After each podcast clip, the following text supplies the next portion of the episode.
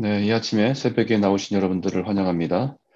어, 여러분 2021년을 시작한 것이 엊그제 같은데 아, 벌써 11월, 11월입니다. 어, 한 해가 두 달도 채 남지 않은 시간입니다. 늘 그렇듯이 아, 한 해를 시작할 때는 많은 기대를 가지고 시작하지요. 어, 지난 뭐 코로나로 시작했던 코로나로 인한 2년간은 참 어떤 일을 하기가 어렵고 어, 좀 답답한 그런 두 해를 보냈습니다. 아, 열심히 살아다 보니까 어느새 세월이 흘러서 한 해가 저물고 있다는 것을 또 느끼게 됩니다. 아, 지난 시간들을 돌아보면 아쉽지만 또다시 시작하는 새로운 해를 바라보면서 다시 결심에 대한 마음들을 갖게 되죠. 아, 그때 다시 새롭게 결심을 하게 됩니다.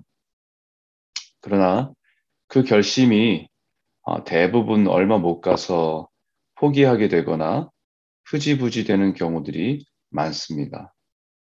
그때 하는 말들이 있죠. 어, 작심 삼일, 작심 삼일.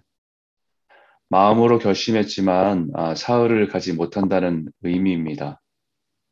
결심할 때는 단호했지만 그것을 지속할 수 있는 의지가 약했다는 것입니다.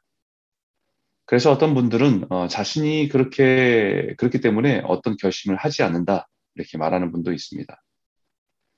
결심을 하고 얼마 지나지 않아서 흐지부지 되느니 차라리 나는 새로운 결심을 하지 않는다 라고 말하는 분도 있습니다. 사실은 정말 하지 않을 거면 결심을 하지 않는다. 정말 필요하고 중요해서 결심을 하면 그것을 지키지. 그렇게 마구 결심을 하고 사람들에게 자신이 새롭게 결심한 것을 말하고 그러다가 결국 흐지부지 되는 모습을 보여주는 것이 싫어서 그런 결심을 하지 않는다. 라고 말하는 분도 있습니다. 아, 그렇게 말하는 사람의 말도 일리는 있습니다. 너무 쉽게 결, 결심을 하고 지키지 못하는 것보다는 자기가 할 수 있는 것을 결심하고 실행하고 지키는 것이 더 중요합니다. 하지만 한 가지 놓치고 있는 것은 사람이 약한 존재라는 것입니다. 자신이 장담하고 의지를 강하게 한다고 그것을 지켜낼 수 있을 만큼 강하지 않다는 것입니다. 특히 죄의 본성을 가진 사람이 죄를 이겨내고 거룩을 향한 결심을 결심을 해가는 것은 더더욱 어렵습니다. 그러나 그렇다고 해서 결심을 하지 않고 산다면 더더욱 위험합니다. 자신 안의 죄에 대한 연약한 부분, 늘 넘어지고 쓰러지는 자신의 영적인 약점을 붙들고 싸우지 않으면 그대로 죄가 체질이 되고 나중에는 더 이상 죄에 대해서 무감각해지는 상태까지 나아가기 때문입니다. 그리고 결국 영적인 변화를 추구하기보다는 그냥 죄와 더불어 살아가는 것을 당연히 여기고 타협하고 살아가게 되기 때문입니다. 오늘 본문의 요셉 자손에 대한 해당되는 에브라임과 문하세 지파에 대한 말씀을 나눕니다. 어제 나누었던 유다 지파에 비슷하게 요셉 가문은 22절에 요셉 가문도 베델을 치러 올라가니 여호와께서 그와 함께 하시니라 라고 말씀하듯이 유다 지파의 갈렙이 가나안 땅을 정복할 수 있었던 것처럼 요셉 가문도 믿음으로 베델을 치러 올라갑니다.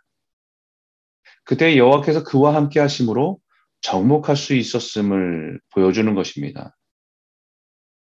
어저께 말씀 나눈 것처럼 여호와께서 함께 하시면 그 함께 하심이 승리의 조건인 것처럼 오늘 요셉 가문도 여호와께서 그와 함께 하심으로 그 땅을 정복할 수 있었다라고 말합니다. 우리가 믿음으로 하나님 말씀을 따라 살아가기로 결심을 하면 하나님은 우리의 삶을 승리로 이끌어 주십니다. 각 사람마다 다양한 방법으로 이끌어 주시죠. 여리고성을 무너뜨릴 때는 하나님의 방법은 성을 도는 것이었습니다. 그러나 오늘 베델의 성을 무너뜨리게 하신 방법은 그 성에서 나온 사람을 통해서 성읍으로 들어갈 수 있는 입구를 알게 되고 그 입구를 통해서 들어가서 승리하게 된 것이었습니다. 믿음으로 살아가는, 살아가고 승리하는 방법은 다양하지만 그 원리는 동일한 것이었습니다. 하나님의 말씀대로 살아가겠다는 믿음의 결심, 내 생각과 내 경험을 내려놓고 하나님께서 주신 마음, 하나님께서 주신 말씀을 따라 살아가겠다는 믿음의 결심을 통해서 일하시는 하나님을 경험하는 것입니다. 그러나 갈렙을 통한 유다 지파의 승리 이후에 그의 후손들의 골짜기 주민들이 철병거가 있으므로 그들을 쫓아내지 못했던 것과 마찬가지로 요셉의 자손이 믿음의 결정으로 베델의 승리를 나아갔지만 그 자손인 문하세와 에브라임 지파는 그 주민들을 다 쫓아내지 못했다고 말합니다. 믿음의 굳은 의지와 결심으로 시작하여 하나님께서 함께 하심을 경험하며 놀라운 은혜를 누렸지만 점점 믿음의 결심은 약해지고 의지도 약해지면서 가나안 주민들을 다 쫓아내지 못하게 된 것입니다.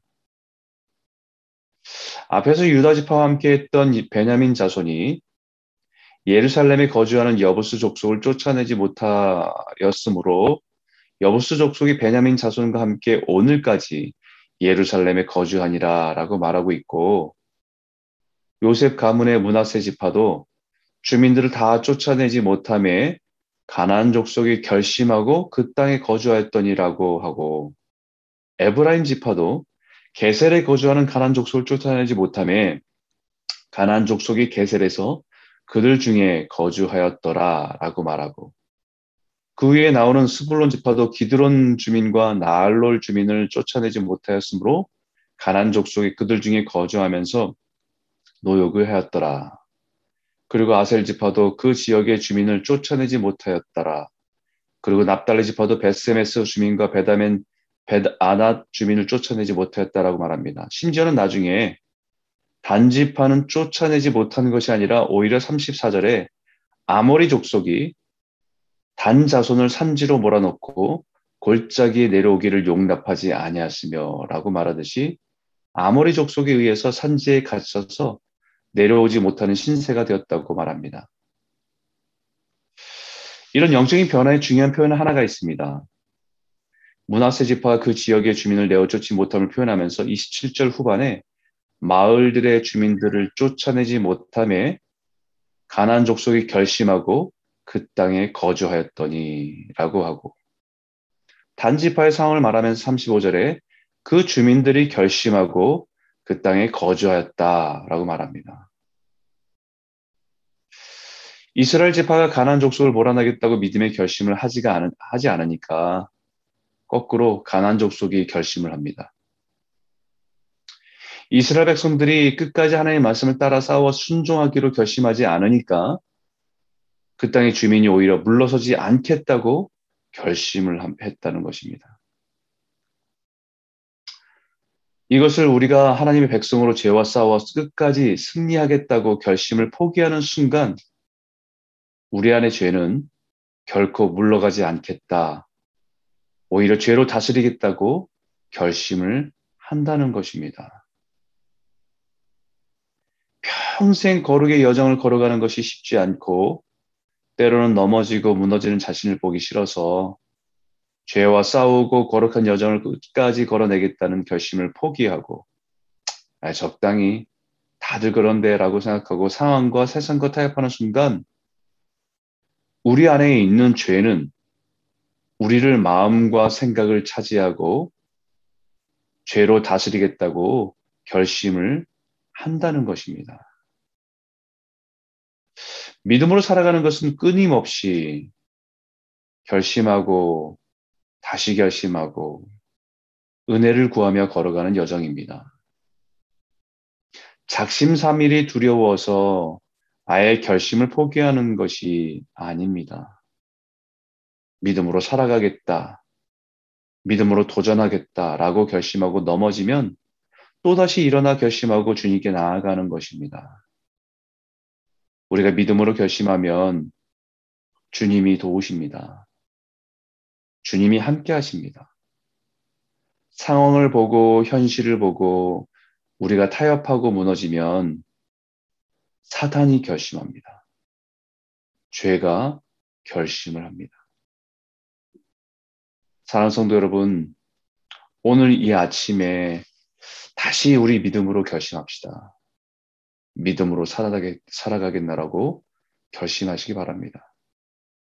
죽으면 죽으리라라는 믿음의 결심으로 나아갈 때 주님은 능력으로 우리와 함께 하실 것을 믿습니다. 주님 우리를 승리하게 하실 줄 믿습니다.